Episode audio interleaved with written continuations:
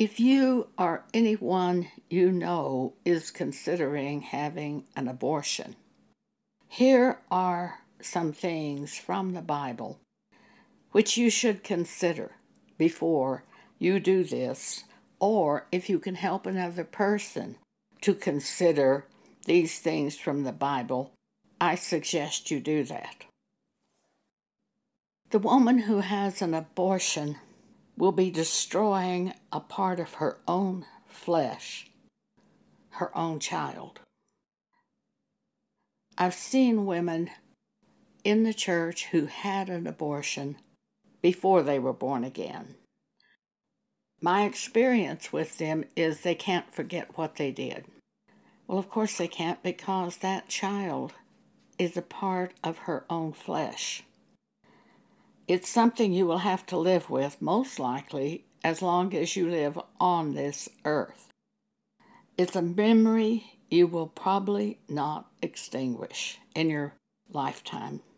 You might be forgiven, but you might not extinguish the memory of what happened. I know I have many memories on other things that I try to extinguish. Sometimes I'm not too successful. But you don't want to do this and live with it because the consequences are incredibly important.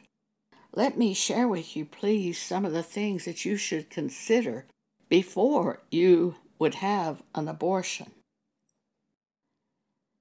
Abortion is murder. You're killing your own child. Thus, you're sinning against God, and you are basically on the way to destroying yourself. So take it easy there for a minute. Sit back and listen to what I say because it is from God. There's another burden in this situation. Your reason for abortion, whether you are married or not married. If you're not married and committed fornication and became pregnant and decided the only way out is to have an abortion, the only way for you to have a life on this earth is to have an abortion. You can't be burdened by a child. you are bringing something on yourself that you have no idea how bad this can get as you continue to live on this earth. And especially when you get older and you're sitting there and you think, there was that child.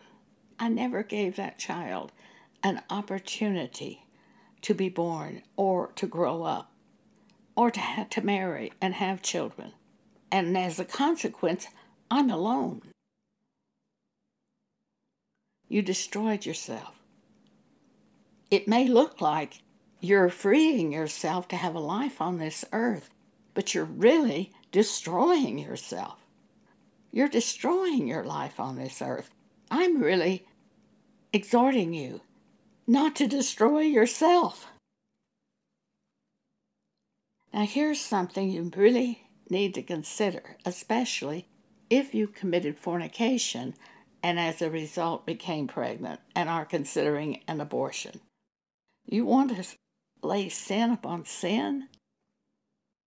You've already fragmented yourself by committing fornication outside of marriage.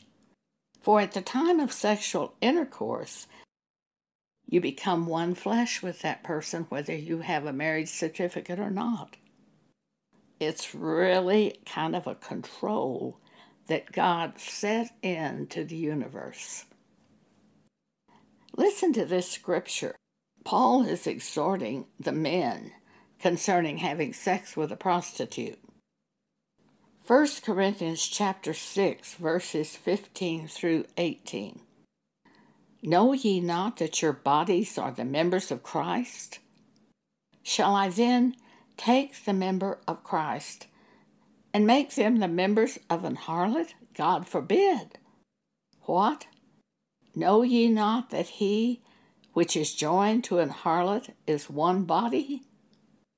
For two, saith he, shall be one flesh.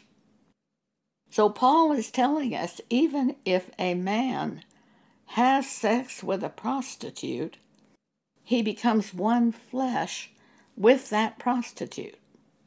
And Paul says in verse 18 flee fornication. Every sin that a man doeth is without the body, but he that committeth fornication sinneth against his own body.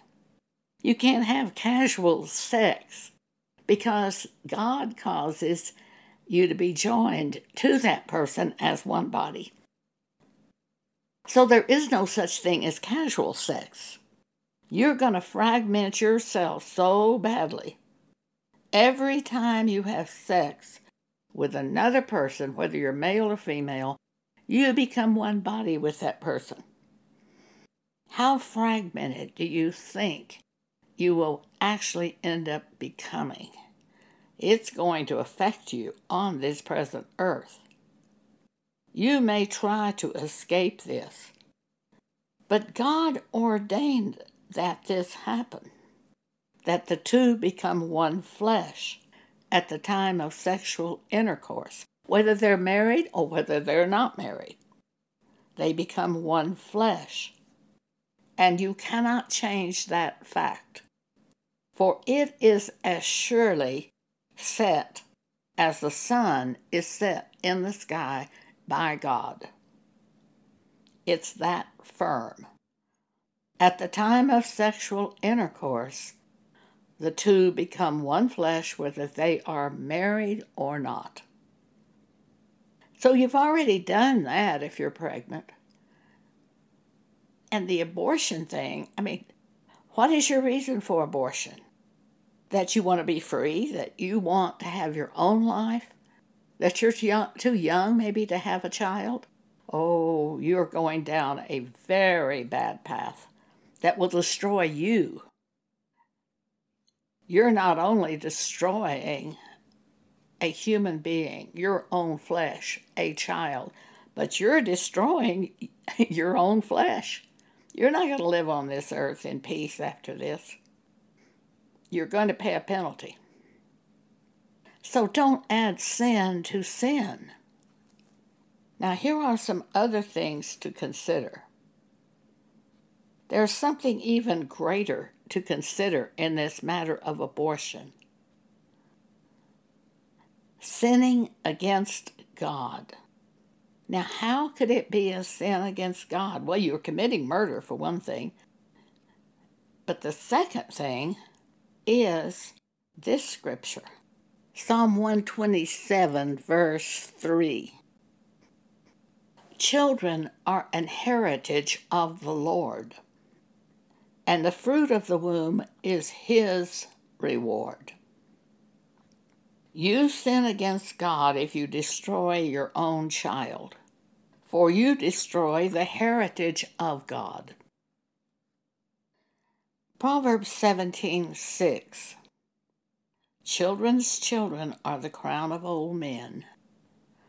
All the way to the standpoint of having grandchildren or great grandchildren and the glory of children are their fathers. You upset the course of your own world as ordained by God for the people for this of this world and this will further destroy you not only do you commit murder by abortion but you stop the heritage of the Lord for all your family. You hurt many other people. Your parents who would be denied the right to be grandparents and great grandparents and have God's heritage, for you're destroying God's heritage. If you have brothers or sisters, you also deny them their rightful heritage to have a niece or nephew. If you have children, if you have other children, and you decide to have an abortion, you deny their heritage by killing their brother or their sister. So, this is far greater than considering your own self. It's what you're going to do to everyone in your path and your choice in this matter could even carry into all eternity. For the Apostle Paul says in 2 Corinthians 5 10 and 11, For we must all appear before the judgment seat of Christ, that every one may receive the things done in his body, the things that he did on this earth, according to that he hath done, whether it be good or bad. Paul says, knowing therefore the terror of the Lord, we persuade men. So you want to be free to be fulfilled on this earth, and that baby is getting in the way or would get in the way of your fulfillment? Hey, you better listen to this pretty carefully. Paul shows us how terrible it can be for women to be free to run about from house to house, not being bound by a husband, not being bound by children to have to care for, being free to go out and do your own thing, to fulfill yourself. Listen to what Paul wrote concerning the young widows. 1 Timothy 5, verses 13 to 15. And withal they learn to be idle, wandering about from house to house, and not only idle, but tattlers and busybodies, speaking things which they ought not to speak. Verse 14 I will therefore that the younger women who are widows marry bear children, guide the house, give none occasion to the adversary to speak reproachfully.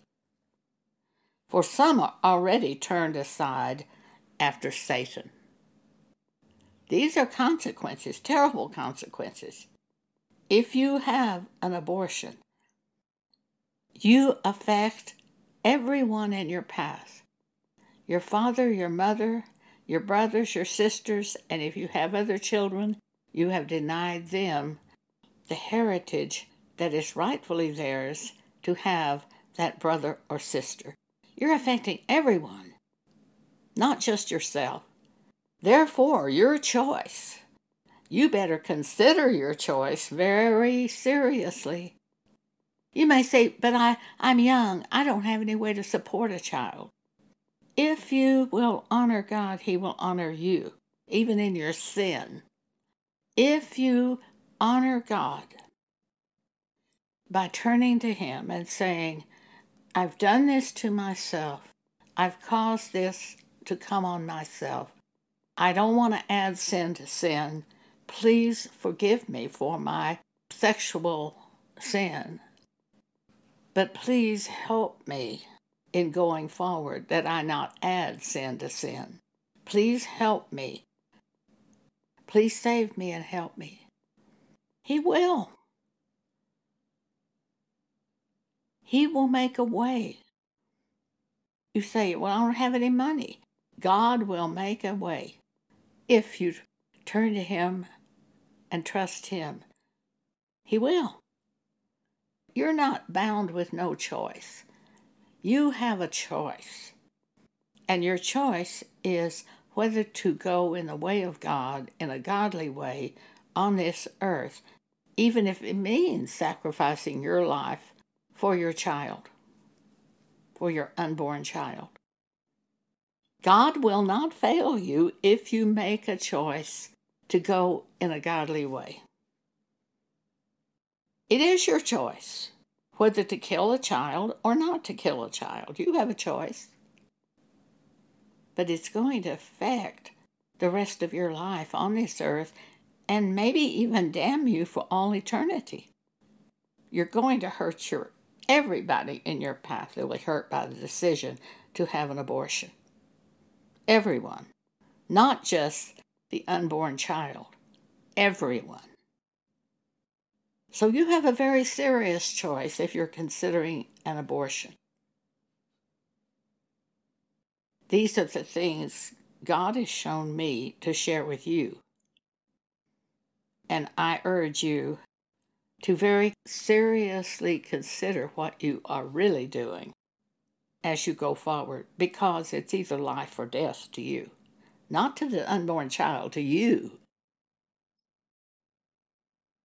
Thank you for allowing me to speak with you today.